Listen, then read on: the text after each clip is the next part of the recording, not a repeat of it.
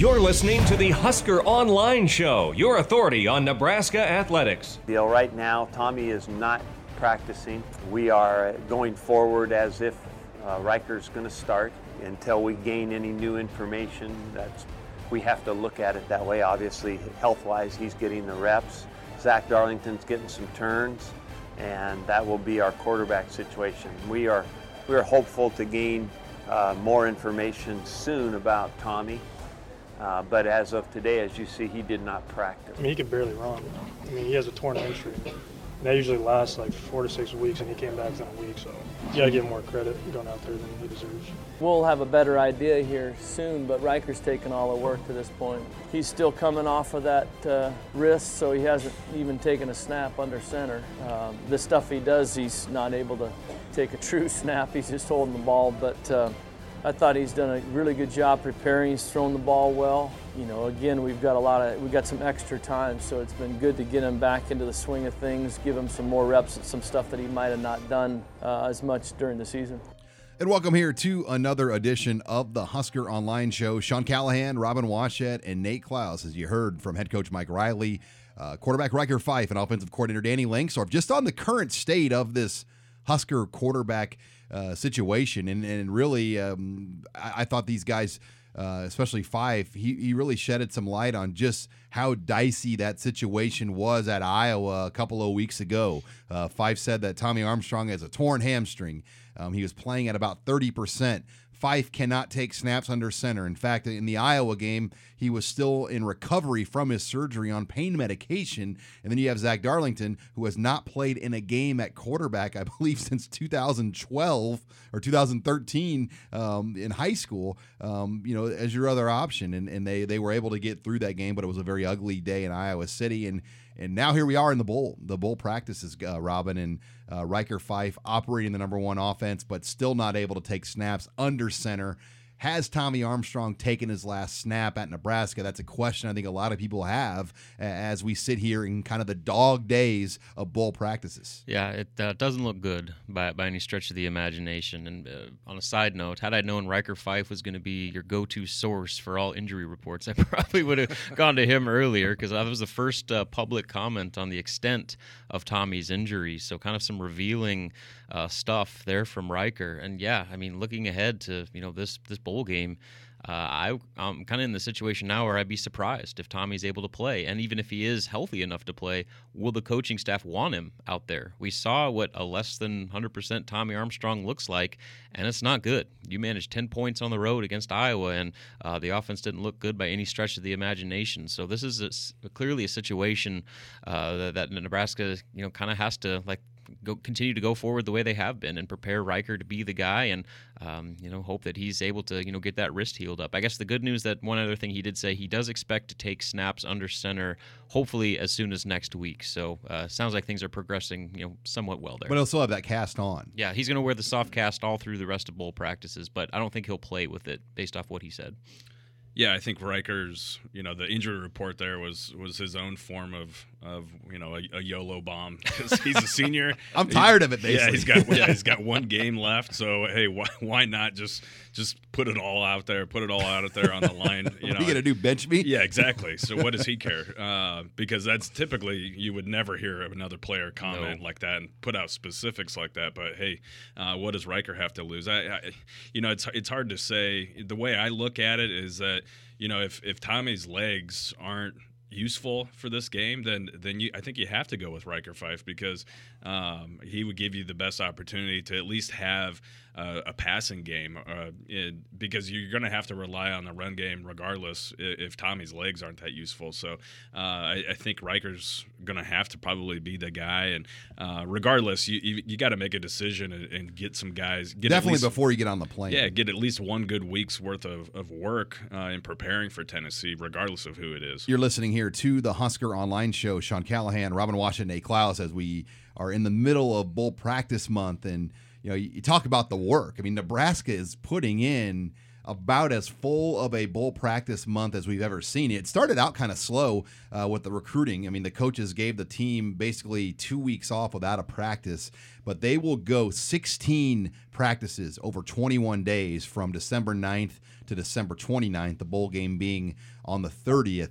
Um, and, you know, I even thought it was funny, Robin, on Tuesday, the team was outside practicing in the middle of December. And I'm like, what are they doing? They got two indoor fields and they're outside in the cold conditions of Nebraska winter in December, uh, going through a, a, practice. So it's it's an interesting schedule, definitely different than last year's because of last year's game being an earlier date, but way different than what we saw from Bo Pelini, who really preferred more of a lighter bowl month and really not much of a developmental month of younger guys. Yeah, and we were talking about this before the show, and part of me wonders how much of this is just kind of a statement by the coaching staff about toughness. Um, you know, obviously with the way that this season ended, um, you know, there were a lot of question marks about kind of the, the, resolve of this team, you know, and I guess they're maybe using this bowl month as a way to kind of, you know, like I said, send a message to the players that, uh, you know, your work is not done here. We're going to continue uh, to grind this thing out and do everything in our power, not only to, to prepare to go win one more game, uh, but to make our team better. Um, you know, I think they're kind of balancing this month as both you know a, an opportunity to, to, to, practice and prepare for a bowl game, but also use it as a second spring practice. So this is both um, you know getting ready to play for Tennessee, but also kind of kick-starting into next season and maybe setting a, a new tone uh, for what the expectations are going to be in 2017. Yeah, that's the only way that that I've really been able to, or any conclusion I've been able to draw from you know the advantages of going so hard uh, and even practicing outside. I think it has to be a toughness thing. We we know that the staff really embraces the the bowl schedule in terms of you know getting a lot of getting younger guys a lot of work and, and kind of really spending time developing those younger players, those scout team guys, the the redshirt freshmen. Uh, but uh, as far as you know, going so many practices in a row and, and going outside. Well, I, how about finals week too? I mean, they, yeah. this is finals week, and, and, they are going every day. And I, I always was under the thought that the Monday, Tuesday, Wednesday was kind of forbidden. You you let the guys study and, and, and you don't worry about practice. But that they're taking on a whole different philosophy, Nate, than I've seen in the past. Yeah, it is. It's it is completely different uh, from anything I can remember in the past, and um, you know, much much heavier load. And I don't know if if they looked at the the team's final schedule and said, "Hey, look, we can we can afford to go this hard, or or what?" But uh, I mean, the bottom line is that yeah, they're they're going hard. They're not letting up. Uh, you know, they gave those guys a couple weeks of, of rest after the season, and um, you know, and, and, so far at least, you talk to some of the players, like Kevin Maurice mentioned after practice the other day, that you know it was good to go out there and, and get after it and hit somebody because they had been kind of sitting around after that Iowa game with that with that game still leaving a bad taste in their and mouth. they did a lot of ones on ones. Mm-hmm. So yeah, they're going good on good and and uh, getting a lot of work in. So Kevin Maurice said he kind of liked it because uh, they were able to to really put that Iowa game to bed finally. Well, we've got a full show on tap here as uh, we're going to talk more about the bowl game preparations. Um, in our next segment, uh, we'll also get an update on Nebraska basketball from Robin Washut as the Huskers uh, get ready to move into Big Ten play. They still have two more non conference games left on Sunday and Tuesday before they go at Indiana and at Maryland to open up Big Ten conference play here in December. Uh, then we'll close the show uh, like we always do uh, with your questions in the mailbag and also on recruiting. Where are things at? It has been now 89 days for Nebraska without a verbal commitment in recruiting. Nate Clouse is getting uh, tired of being asked about when's the next commit going to come. Well, I'm going to ask Nate next as or later on in the show. But all that's on tap here uh, on the Husker Online Show. We'll talk more though about the bull practices here in our next segment. You're listening here to the Husker Online Show. You're listening to the Husker Online Show, your authority on Nebraska athletics. I'm sure a lot of people will pick them over us just uh, because of the conference conference they're from. So it'll be a it'll be a fun matchup for us to go uh, go out there, basically their home turf, and uh, and play them and prove them wrong. I mean, I feel like you know I'm an SEC corner. I feel like I should be playing there. I mean, I feel like I can play anywhere. So you know, for me to have a game against you know those type of talented teams in that conference, just going you know show notoriety that you know I can play And welcome back here to the Husker Online Show. Sean Callahan, Robin Washut, and Nate Clouse as we get you geared up for the December 30th Music City Bowl in Nashville. You heard Jordan Westerkamp and uh, cornerback Chris Jones, who, uh, by the way, talked more about his decision um, about coming back. And um, what's interesting, though, Robin, is he's still going through to get a grade um, from the NFL Draft Advisory Board. So my mind's saying, well, what happens if the grade comes in a lot better than you thought, and they say third round or something? Uh, but you know, I think Chris is coming back. Uh, Brian Stewart. Um, basically spelled it out the best to him. He's like, "Look, man, you might play football five or six more years after Nebraska, um, and you're going to be what not even 30 years old. So you need to get that degree, and he'll be done with school next December. Uh, but, you know, interesting to hear kind of Chris Jones going through really what Vincent Valentine went through at this time a year mm-hmm. ago. And we thought Vincent was coming back, or at least in December. He kind of maybe led us to believe he was coming back. Yeah, uh, obviously different circumstances here because um, you're not having a complete revamp of your coaching staff. But uh, that's it's not uncommon for guys to, to have that evaluation, get a grade, see where you stand in the eyes of NFL um, front offices and uh, kind of basically let that kind of be your guideline for what you need to do the, the following season to improve upon your weaknesses. So it, I don't think there's any real worry. Um, I think maybe if you would ask me after that Indiana game, I would said yes. There's probably a really legitimate chance he might go pro. Uh, but you know, with the way the season ended for him uh, and kind of where things are right now, uh, I would be very, very, very surprised if he ends up declaring for the draft. Well, yeah. Oh, go ahead. This, this is, I mean, there's a, a, lot of guys put their names in just to find out where where they fall, or uh, and like Robin said, more more or less to find out what your what your weaknesses are, what uh, what your grade comes back, what you need to work on before that next year, uh, so that they can you know up their stock. So um, you know, it is something to be somewhat concerned about, I think, but I don't I don't foresee you know this being a, an issue for Nebraska or, or this being completely out of the ordinary. Well, you're listening here to the Husker Online Show, Sean Callahan, Nate Clouse, and Robin Washut as uh, we're going to talk more now about just what these practices mean to some of the younger guys. And, and we've already heard the chatter uh, of a lot of younger players from the coaching staff and other players on the team. Uh, let's start first. Uh, a guy that's gotten a lot of praise is J.D. Spielman, the, the son of Minnesota Vikings general manager Rick Spielman, true freshman wide receiver, nearly played um, this year. Um, but they decided to keep the red shirt on him. But you, you, look at what they lose, Robin, Alonzo Moore, Brandon Reilly, Jordan Westerkamp. Um, the door is really open for somebody to to gain a lot of playing time, and, and, he seems like a real likely candidate from what we've heard out of these practices. Yeah, he might be the most likely candidate. In fact, uh, earlier this week, Mark Banker uh, said himself if, if JD would have had a better kind of grasp of the offense, uh, there's no doubt he would have been able to help him this year. And not only on offense, but on special teams too. I mean, keep in mind, he's a dynamic return guy. In fact, I think that was maybe a role that, you know, he was potentially going to have an instant impact this year. So, uh, yeah, a lot of excitement surrounding JD, and uh, for good reason. I mean, the kid's a player, um, and I know that this coaching staff is very excited about kind of what he could bring to this offense, especially when you look ahead. Um, you know, with De'Mornay being a senior next year, I mean, he's kind of going to be that next slot type receiver guy that I think they could do a lot of different things with. Yeah, the, the thing about JD is he came in as uh, as the Minnesota State you know football player of the year. Had uh, a lot of coaches, uh, distinguished high school football coaches from the state, say that they'd never seen a more dynamic player uh, come through Minnesota high school football before, and uh, and we saw some of the, the glimpses of what he could do during fall camp. So I, yeah, I think he was he was right there, and um, you know, when they they're losing three seniors, they need a handful of guys to step up, and uh, and I think JD could be one of those guys. And I, I, know that they're telling the recruits that they're after right now uh, that they're that they need you know three to four out of the the five you know ultimately five uh, wide receivers that they're going to sign this year uh, to come in and play right away. So uh, the door is definitely wide open, and and I think uh, now that they were able to redshirt him and he's got a better, we'll have a better understanding of the offense. I, I think he could be uh, definitely a player that makes a huge impact next year. Well, guys, another position I think that's really benefited here from these bowl practices has been the quarterback. I mean, you look at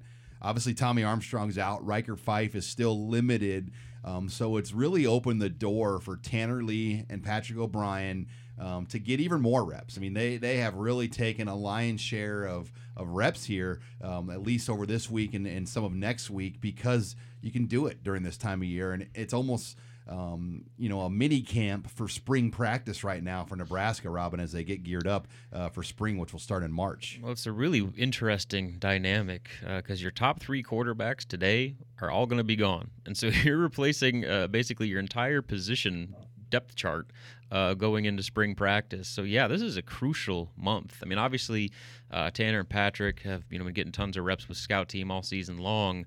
Uh, but this is kind of the first, uh, you know, real uh, taste that they're going to get, you know, getting reps with the first team offense, and especially like you mentioned with Tommy being out. I mean, there's just not enough quarterbacks to go around, so those guys are getting more work uh, than they have all year long, and so I think that's going to be uh, a nice, like you said, kickstart into spring ball. Uh, because that's when the competition gets underway. Obviously, you know Tanner Lee is kind of being projected as maybe the the front runner there, but you know Patrick O'Brien, uh, he's no slouch in his own right. I mean, I think he's going to give Tanner everything that he could uh, possibly ask for over the t- not only the spring but on through fall camp and up until maybe the first game. And I think it's I think it's kind of smart for the staff to do that, kind of have this be a primer for the spring because uh, you get a you get these guys a little bit of a taste of the competition and um, and it's so I mean, when's the last time you had a legitimate quarterback competition mm-hmm. uh, on you know on campus? I mean, you could argue I mean, Taylor Martinez his freshman year when he beat out Cody Green and Zach Lee was maybe the closest thing because Bo kept that one so close mm-hmm. to the vest that he wouldn't even announce Taylor Martinez until um, game day. I mean, it was on the Husker Husker Vision boards that day. Yeah, I mean, it was. It's been so long since you've had a legitimate competition, and and I think this is going to be one, um, and and that's only going to raise the you know everyone's level of play up. So, um, and, and that seems to be kind of the the theme right now, especially you know for the last you know half hour, forty five minute minutes of practice. There's a lot of work that's going on with a lot of these younger guys, a lot of competition, and uh, and I think that's really going to help these these guys. You're listening here to the Husker Online Show as Nebraska, in the midst of their bowl practices here, as they get ready for their December 30th date in the Music City Bowl. The Huskers will depart on December 25th, um, but they will practice 16 times in 21 days. Um, you know, over this uh, 21 day stretch here as they get ready uh, for this matchup with Tennessee. Briefly, um, Robin, offensive line too has been a big talk. Um, when you look at the youth, I mean, there's right now four sophomore starters when you put Cole Conrad in there over David Knevel, who's a mm-hmm. junior. Uh, but particularly the trio of freshmen. Uh, I guess Nate, you talked with Mike Cavanaugh mm-hmm. um, about Matt Matt, uh, Matt Farniok, Boe Wilson, and John Raridon. Yeah, uh, Coach Cavanaugh couldn't uh, didn't have enough you know great things to say, or couldn't say more great things, I should say, about these these three freshmen, and and really all those guys were on redshirt alert this year. He said, um, you know, but they're ultimately very happy they're able to to keep their red shirts on. Those guys, uh, they're so competitive, uh, they're so tough. They they basically have everything that Cav loves uh, about offensive linemen. Um, you know, and he talked about how Matt Farniok and John Raridon are, are so competitive that uh, it wouldn't surprise him, him if they get into fistfights with one another. Even though they're they, are they are both offensive linemen, they just are so darn competitive that um, and they do things the right way, the, the way that he likes them to be done. I think that was a, kind of a telling comment is you know that he really likes all the leadership coming back between all the sophomores returning and then this freshman group that redshirted this year. Um, you know, it's I think the, these are kind of the building blocks of of something something pretty good going forward. There's obviously going to be one key position battle on that offensive line, and that's uh, with the departure of senior Dylan Utter at center. And so uh, Michael Decker kind of seems to be the, I guess, the obvious choice there uh, because he was the number two at the end of the year. Or you can move a Cole Conrad. I mean, but, you can do a lot of things. But keep an eye on John Raridon. Mike Cavanaugh said, quote, he could be a great center. He's so athletic and smooth getting out in space and has great body control. And here's the important part. And he's a nasty dude. And I think with this young guy coming up, I mean, you add Nick Gates, you have Foster, you have guys like Raridon, Farniok. Uh, there's a lot of and Tanner Farmer, obviously. You, there's a kind of a, a, mean streak with these guys, and I think that's going to be fun to watch that develop. Because uh, not only are they extremely talented, uh, but they kind of have that quote unquote nastiness that Matt Cavanaugh loves from his offensive line. And don't even count out Boe Wilson. I mean, if he, oh, yeah. if he's how can you not mention if, him? If he's good enough at guard, Tanner Farmer could play center too. So there's a lot of ways. I think it's just about getting that best five on the field, and, and that will be a fun thing to watch here during the spring. All right, when we come back, uh, we're going to shift the discussion over to Nebraska basketball. The Huskers have two more non conference games left, but to date, they've played the toughest schedule in the country. We'll get Robin Washut's take on that next here. You're listening to the Husker Online Show. You're listening to the Husker Online Show, your authority on Nebraska athletics. Any of you guys, you're kind of through the meat grinder portion of this non-conference schedule, and you kind of look at this as a time to um, go back home, regroup, and kind of gear up for Big Ten play. Um, yeah, definitely. You know, we, we came a lot. Um, we got a lot of experience out of these uh, couple of tough games. I think um, it's a huge learning curve for the young guys, especially because you know we're, we're a young team and we play a lot of young guys. You know, I'm out there with four sophomores to start the game, and um, they they're playing like they're seniors. I think, and they've they've come a long way from from the summer. So um, I mean, I think it's it's good for us that we had such a tough schedule, and um, I think we'll be looking good going into conference play. Um, I'm excited going into conference play because just as Tai said, you know, with the teams we just we've been competing with um, thus far, like going into conference play, we could just build off that, and uh, it just makes our team look that much better as we play. I'm excited to go against Gardner Webb and Southern and then conference play. Uh, so, right? Yeah. Yeah. Okay. And welcome back here to the Husker Online Show. Sean Callahan, Robin Washut, and that was head coach Tim Miles at the end there, um, making a joke about after the meat grinder schedule Nebraska's played, which has been the toughest in the nation according to ESPN.com strength of schedule. Um, I think he's excited to play maybe two winnable home games here Sunday and on Monday against Gardner Webb and, and Southern, right? Yes, Southern. Yes, those are your last two. And then Nebraska goes right into Big Ten play at Indiana and at Maryland. So it is going to be um, a tough, tough schedule when you look at things, Robin. But uh, first, this segment of the Husker Online Show brought to you by Tanner's Sports Bar and Grill. Five locations in Omaha, two in Lincoln. You got bowl games starting up here on Saturday, NFL on Sunday.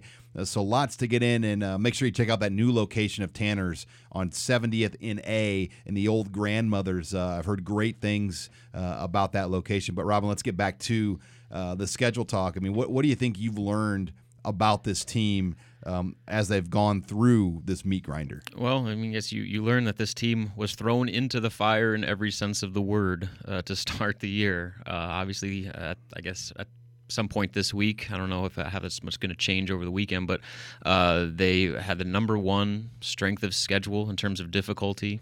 Played three top ten teams, two other potential NCAA tournament teams.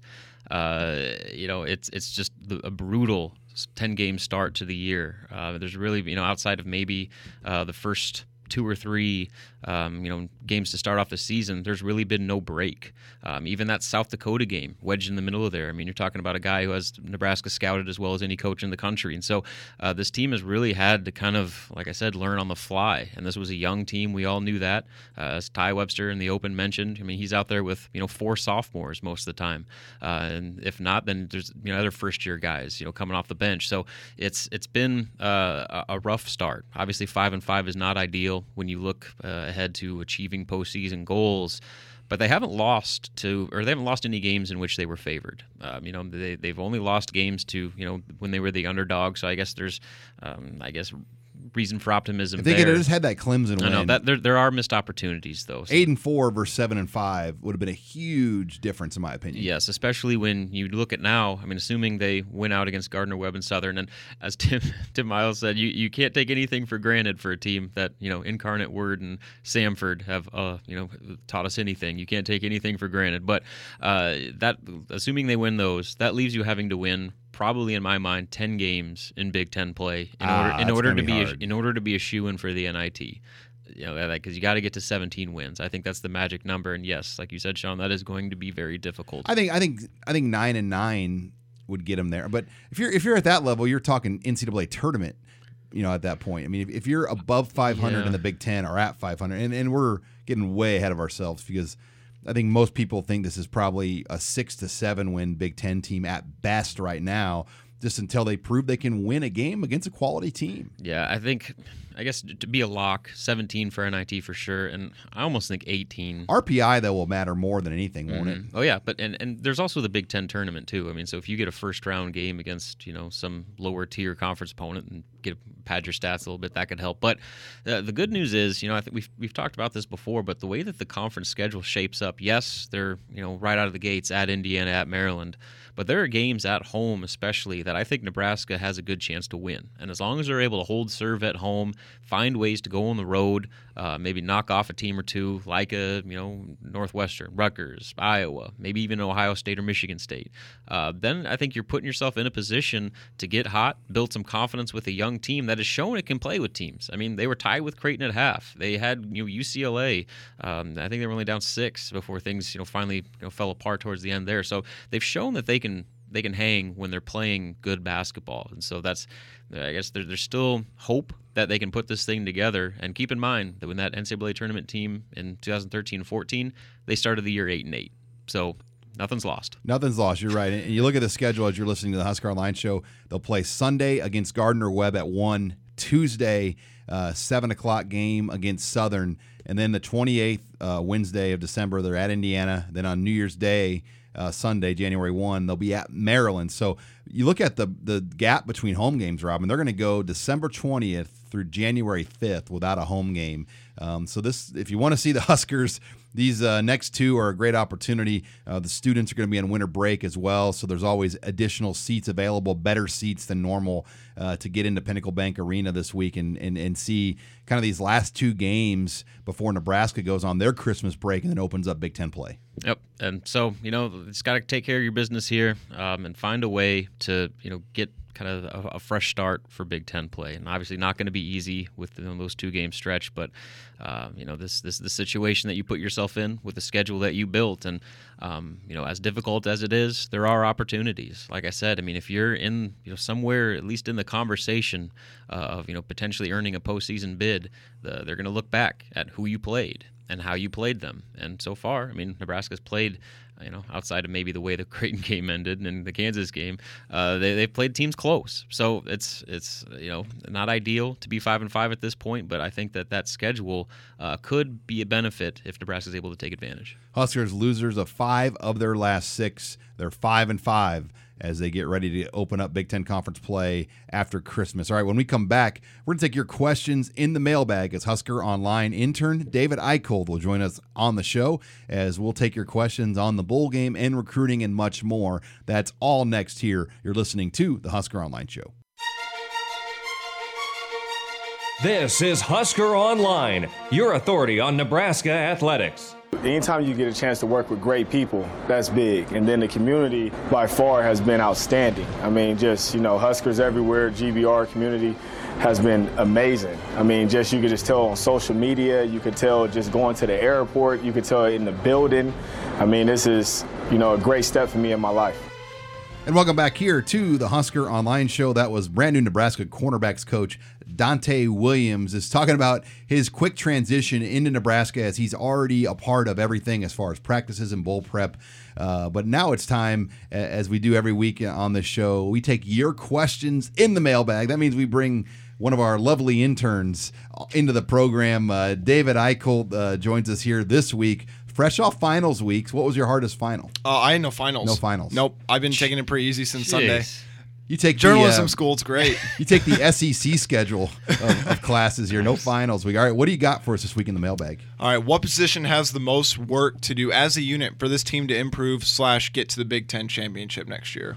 The lines. Um, I think they really towed it all year. I mean, when you look at what they battled on both the offensive and the defensive line, I don't remember very many seasons ever at Nebraska where things were as thin as they were at D end and the O line in general. And for them to get nine wins with those type of flaws in this league, that was a big thing. So that, that has to get better. Yeah, and that's an obvious one. I'll go with another obvious one. That's quarterback. Um, this is going to be a completely different group, and uh, to win championships, you have to have a championship level quarterback. And so, is Tanner Lee going to be the guy? Is Patrick O'Brien going to be the guy?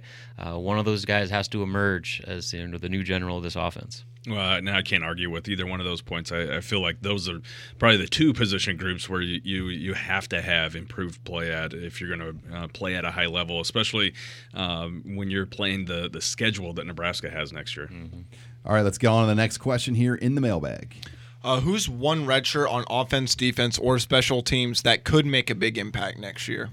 Well, we hit on J.D. Spielman already um, out of the gates in, in our earlier part of the show, the wide receiver. I mean, I think he's done a lot of good things, but I'll throw another guy out. I've heard a lot of good things about Colin Miller at defensive end. I think he's somebody um, just based on the need of the position. Ross Dzuris graduated, and things aren't really going too hot at defensive end right now in recruiting this year uh, with with the recent decommitment of Robert Porcher and Guy Thomas's status kind of up in the air. So uh, I do think the door will be open for a guy like Colin Miller.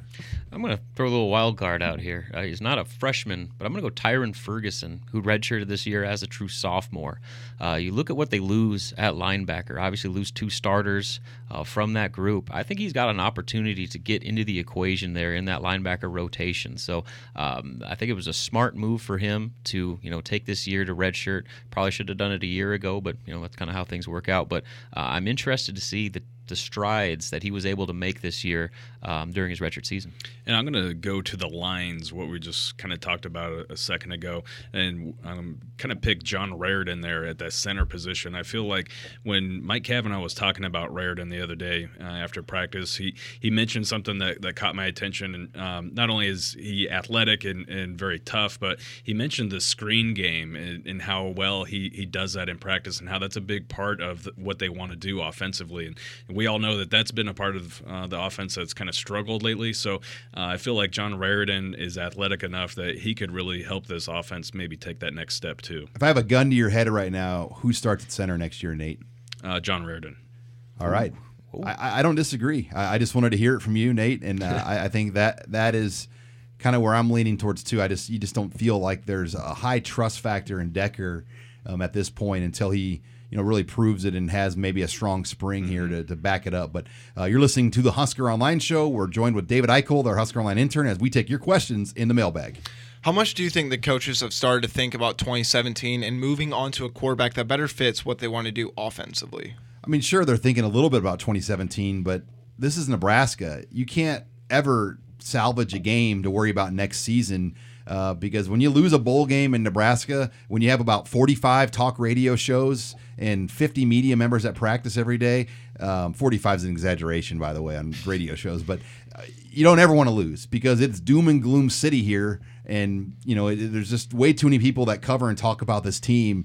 Um, so I think if you could win the bowl game and look good, regardless, that's what you want to do. Yeah, the dynamics around kind of the situation too make it interesting because it's hard to you know look at next year too much just because you're working with completely different pieces than what you're going to have next season. So uh, it's been a balancing act for sure, but uh, I have no doubt that uh, you know they they've put an emphasis on trying to get things moving ahead to next year while also getting ready to beat Tennessee. Yeah, and, and I feel like um, I don't really agree with the narrative that this bowl game doesn't mean anything and that they're just trying to to look completely ahead to, to next year. I think this bowl game does mean a lot. Um, if you could get to 10 wins and, and, beat an SEC team, I think that would really give you a lot of momentum. But uh, um, it, they'll look ahead here uh, after this bowl game and be very excited, I think, to, to finally have um, you know their quarterback, one of their guys guys being able to run this offense next year. All right, we're moving through the mailbag here. What do you got next for us, Dave? Other than Beal and Paulino, what other defensive ends do you think Nebraska will pursue in the last month of recruiting? Right now, I think that's anybody's guess. I mean, honestly, the two guys that we know that they've had in-home visits with that that are not, you know, or weren't currently committed to Nebraska are Robert Beal, who's a Georgia commit uh, out of Atlanta. Uh, we know that that uh, John Parrella was by there and had an in-home visit with him, and then we know that he's also been down to Fort Lauderdale to see uh, LaShawn Paulino, who's a Michigan State commit. So, um, you know, the top two guys that I guess Nebraska Nebraska uh, has a chance at flipping, um, you know, for that defensive end spot are guys, you know, that are currently committed to other programs. And, and you always, you know, that's always an uphill battle. Neither one of those guys has taken their official visit. Uh, I think we'll both see, we'll see that happen in, in January. Um, but uh, there's got to be some other names that are popping up on the board. And I would imagine there are other prospects that, that they're in on, that they've been communicating with, and, and that they've probably visited already that are just kind of maybe under the radar. But uh, there's no question that losing Robert Porcher at that spot, um, you know, definitely hurts. It hurts the class. It hurts the defensive end position. Um, you know, and he's a good player. I don't well, know. Well, then last year they didn't get any defensive ends, Nate. Yeah, exactly. I mean, they got obviously Ben Stille and Collin Miller, but it's not like they hit it out of the park and, and got the Randy Gregory type guy. No instant impact guys Um, and and I don't know. I mean, I'm not going to say that Robert Porcher was an instant impact guy. I don't. I'm not convinced that he was. Uh, but he's really good, and, and it hurts to lose him. There's no question about that. You know, one thing, Nate, too, when you look at recruiting, particularly a position like defensive end, it just puzzles me why the junior college presence has disappeared uh, from Nebraska. You look at Nebraska's had eight junior college players drafted, I believe, since like 2009 or uh, 10 or in that area.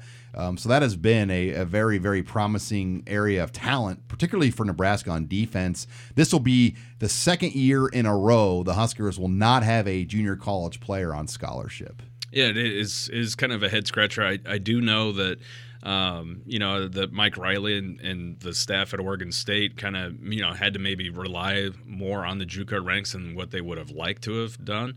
Uh, and and they'd much rather be able to have a kid on campus and, and work with him and kind of develop him f- for four or five years rather than bringing a, a, guy in with maybe some some academic or some uh, you know character baggage uh, and kind of infuse that player into the, the locker room and, and roll the dice on whether or not he's going to you know pan out in a year or two. So I mean, there are there are risks, but there are also rewards there, and, and it is a little curious that they haven't taken a little closer look at some certain positions there. All right, we have time for one quick question here with David Eichel as we wrap things up on the Husker Online mailbag. How much impact do you think reporters and recruiting analysts have on the process? Could an annoying, pushy reporter, uh, you know, leave a sour taste in their mouth and think the school? I I hope not. I mean, sure. I mean, anything's possible, but.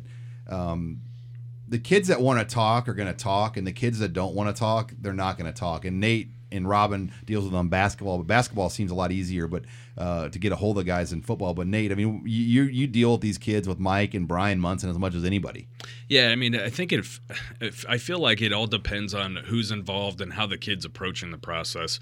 Uh, a lot of times, if the kid has a solid you know network of, of people um, you know kind of helping him helping to guide him through the process then then they handle things pretty professionally and, and are uh, you know willing to talk and, and willing to you know be open with reporters at certain times but but not be a, completely open book and, and you know allow themselves to be pushed around um, and I don't think that most people have you know want to push anybody around but it can happen and then other guys that if they want to keep it you know, close to the vest and don't want to talk then they just don't do it. So um, I think it's helpful for guys to have you know kind of uh, certain people help help them through the process, but I don't think it really has any impact on on where they end up going. Yeah, and with basketball, obviously there's less guys you're dealing with, but uh, sometimes there can be more politics involved there uh, because there are a lot of people that have their own self interests involved with high school kids, and you have to deal with them, and so it, it's it's a different animal for sure um, compared to football, but uh, as far as the reporters' influences, yeah, I think most kids, you know, are listening to a whole lot of other people than some, you know, dude from, uh, you know, a recruiting website. All right, well, that wraps it up here for this week's edition of the Mailbag. When we come back, we will close the show with more recruiting talk from Nate Clouse. You're listening to the Husker Online Show. You're listening to the Husker Online Show, your authority on Nebraska athletics. Hiring him, what did you notice it did already with your? You already had a presence out in LA, but having him now on board of kids knowing him, what kind of immediate impact did you notice with that hire on the trails? Uh, well, you know, he's he was already recruiting some guys there, so you you see the impact there immediately by the fact that they're interested in Nebraska, or if we were already recruiting them uh, they're you know they're they're still interested or maybe even more interested in it. So you can see the impact immediately just because of the different guys that he was already on, and then now we also have a chance at him. Final segment here of the Husker Online Show. That was wide receivers coach Keith Williams just talking about the early impact Donte Williams has had on this Nebraska staff on the recruiting trail, particularly out in California. Nate and I asked Coach Williams, I mean, how helpful was it that they could kind of maybe even exchange some intel? They both kind of know some inside stuff. And he said maybe the biggest thing was when we when I know a guy and he knows that same guy, um, two is better than one, and and it really helps when you kind of have the same connections and now both of you are on the same team. Absolutely, I, think that uh, that is a big help, and it's interesting because they were in some head-to-head recruiting battles against some, you know, some common targets there. So now all of a sudden, when you're able to combine forces, I, I think that gives you a, a fairly, uh, you know, decent advantage, you know, a leg up on, on some of the other competition all of a sudden. And uh, when you look at the type of connections that, that those two uh, dynamic recruiters have in, in the in Los Angeles and really Southern California as a whole, um, you know, I, I think it's I think you have to be pretty excited about what the future may hold out in California. Uh, definitely, the the presence out there is is uh, is is you know pr- fairly more prevalent. Uh, you know they're they're going to be spending a lot of time out there, and, and I think they're gonna they're gonna be expecting a lot of return on their investment too. Though you're listening here to the Husker Online Show as we talk recruiting here to close this week's show, Nate, and look at kind of where things are at. And, you know, I'm going to get right to the elephant in the room. It's been nearly 90 days, um, 89 days as, as of Thursday. Nebraska has gone without a commit. They, they lost Robert Porcher this past week. They're now down to 14 known public commits. Now, there might be a silent or two that the staff knows about that we don't know about. But, man, the mojo needs to find its way back here in recruiting and, you know, almost 90 days – um, it, has been a long drought. Yeah, it's been a very long drought. There's no question. They need some good news. Um, you know, and, and, there are so many players uh, that I think are on the fence with Nebraska that that have been longtime targets uh, that Nebraska's put a lot of time and effort in, and you know it's getting closer and closer to them making a decision. Uh, that uh, the Nebraska really needs those guys to come through for them because um, you know if they if they're not able to, to kind of get some momentum going down the stretch, it, it could go from looking like this was going to be you know potentially a top 15 class to all of a sudden now you're you're kind of scrambling to to fill fill the class out with some guys. So I, I still feel like like they've done a good job of um, you know their their consistency and in, the way that they've approached recruiting. But for whatever reason, things have, have kind of gone in a lull here. Um, it's not surprising uh, to me, at least, that that they're that they've had a, a, decommit. I think every every cycle you see, you know, at least one or two decommits every cycle. It's just kind of the nature of college football right now. But uh, they could definitely use some good news, and and perhaps uh, Friday afternoon with uh, with uh, Thomas Graham making his decision, maybe that's the maybe that's the guy that kind of kickstarts things going forward here. You know, that's kind of Donte Williams' big, you know, first big test, I guess, is Thomas Graham, the four-star cornerback out of Rancho Cucamonga, California. Um, you know, if if he can, you know, all of a sudden land a guy like Thomas Graham, I think that will all of a sudden, you know, give you a lot of mo- momentum on the recruiting trail and and at least make the fans feel good about the direction of of how things are going to be closed out here because uh, that's where a lot of the the hand wringing is coming from right now is the fans fans wondering, hey, how, how the heck are they going to get this done? Because it's starting to look a little bleak.